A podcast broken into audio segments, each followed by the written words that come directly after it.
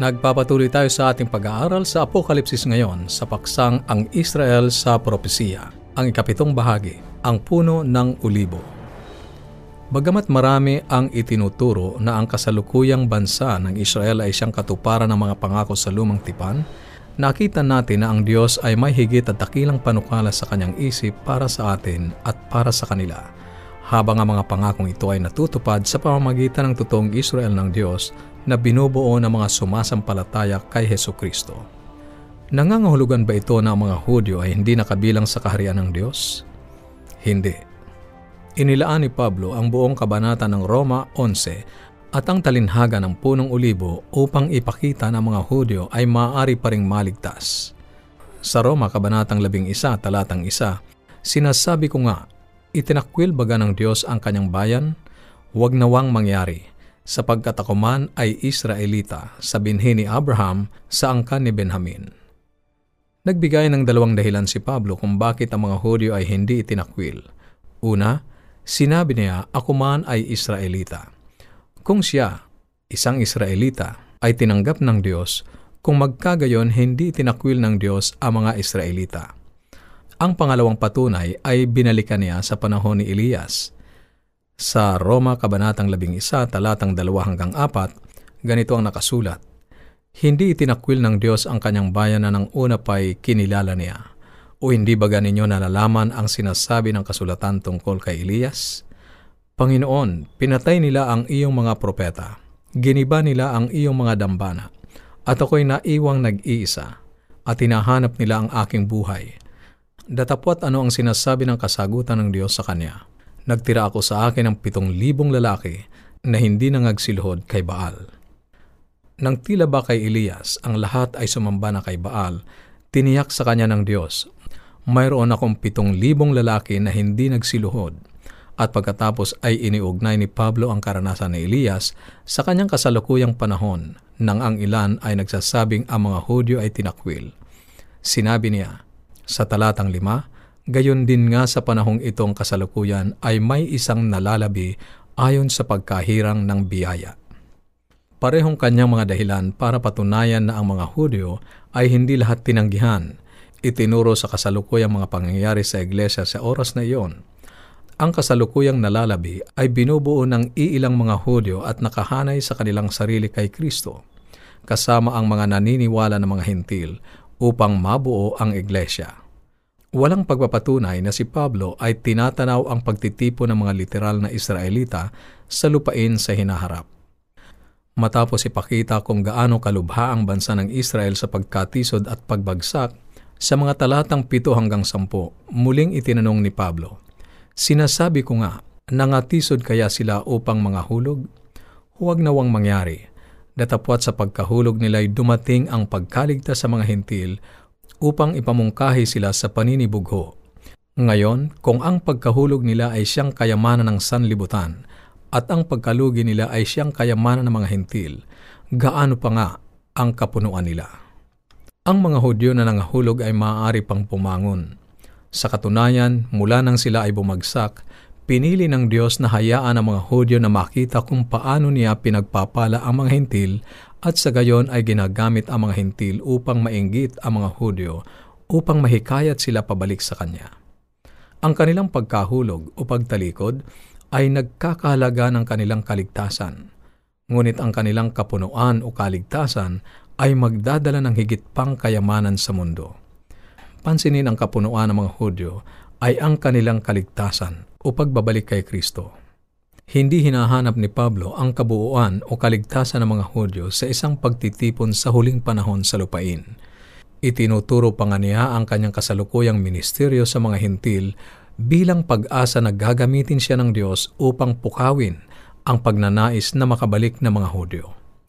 Sa talatang 13 at 14 ng Roma Kabanatang 11, ganito ang nakasulat, Ako nga'y apostol ng mga hintil, niluluwalhati ko ang aking ministeryo Baka sa anumang paraan ay maipamungkahi ko sa paninibugho yaong aking mga kalaman at maligtas ang ilan sa kanila. Muli, iniaalok ni Pablo sa kanila ang pagkakataong maligtas sa kanyang kapanahunan.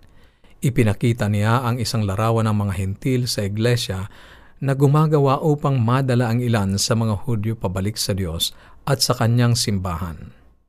Sunod ay ginamit ni Pablo ang talinhaga ni Oseas tungkol sa Israel bilang isang puno upang kumatawan sa kaligtasan ng Israel sa pamamagitan ng mga hintil sa Iglesia ni Kristo.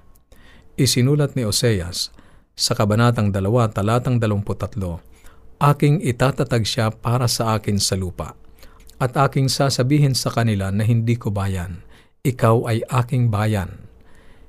Iniugnay ito ni Pablo sa relasyon ng Israel mga hentil at ang iglesia nang sabihin niya sa Roma Kabanatang 11, talatang 17, Kung ang ilang mga sangay nangabali, at ikaw na isang ulibong ligaw ay isinanib ka sa kanila, at ikaw ay naging kabahagi nila sa ugat ng katabaan ng punong ulibo. Ang ugat ng puno ay si Jesus na nagkakaloob ng nagpapalusog ng mga dagta. Katulad ng mga natural na mga sanga ng puno ng ulibo, Ilan sa pisikal na mga Hudyo ay naputol sa puno dahil sa pagtalikod. Huwag kaliligta ang sinabi ni Pablo na ilan lamang sa mga Hudyo ang naputol. Ang mga alagad, si Santiago, Pedro, Juan, Pablo, at halos lahat sa kanila ay Hudyo. Sila ay nananatiling nakakabit sa puno sapagkat sila ay nananampalataya kay Jesus.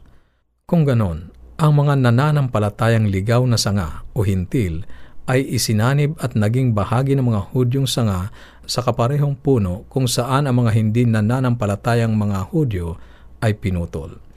Ngunit ang mga natural na sangang pinutol ay maaari pa rin makabalik kung sila ay magsisisi at tanggapin si Kristo.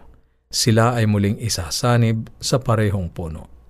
Sa talatang 23 ng Roma Kabanatang 11, at sila naman kung hindi mga agsisilagi sa di pananampalataya ay mga kasasanib sapagkat makapangyarihan ng Diyos upang sila'y isanib na muli. Mayroon lamang iisang puno at iyon ay si Jesus. Ngayon ay sinabi ni Pablo ang tungkol sa pagpapatigas ng Israel hanggang sa kapunuan ng mga hintil at sa gayon ang buong Israel ay maliligtas. Sa talatang 25 ng Roma, Kabanatang 11, sinabi ang ganito, ang katigasan ng isang bahagi ay nangyari sa Israel hanggang sa pumasok ang kapunuan ng mga hintil. At sa ganito'y ang buong Israel ay maliligtas gaya ng nasusulat. Magbubuhat sa Sion ang tagapagligtas. Siya ang maghihiwalay sa Hakob ng kalikuan. Sa Griego, ang at sa ganito ay hutos, na ang ibig sabihin ay in this way of manner. Sa ganitong paraan, ang kaligtasan ay dumating sa mga hintil mula sa Zion, mga Hudyo, sa pamamagitan ng Mesiyas. Ang pagkabanggit ng buong Israel ay siyang rorok ng kwento ng puno ng olibo. Sa ibang salita, ang lahat ng Israel ay maliligtas, mga Hudyo at mga Hintil sa pagsasanib sa iisang puno. Kung paanong ang kapunuan ay nangangahulugan ng kaligtasan para sa mga Hudyo sa talatang labing dalawa, ngayon, ang kapunuan ng mga hintil ay nangangahulugan na ang kaligtasan ng mga hintil ay magdadala ng kaligtasan sa mga Hudyo. Sa kamanghamanghang pagkabaliktad, ang Diyos na dating ginamit ang mga Hudyo upang magpakita ng awa sa mga hintil ay ginagamit ngayon ang mga hintil upang iabot ang habag sa mga Hudyo. Mayroong kahangahangang pakikipag-ugnay sa pagitan ng Hudyo at hintil – ang sorpresang panukala ng Diyos ay dalhin lahat ng Israel, ang Hudyo at Hintil, pabalik sa Kanya sa pamamagitan ng pangangaral ng Ebanghelyo ng Iglesia sa mga Hudyo. Ang Diyos ay walang dalawang magkahiwalay na panukala para sa Hudyo at Hintil. Hindi siya tumutukoy sa isang pagtitipon sa hinaharap ng mga Hudyo sa lupain.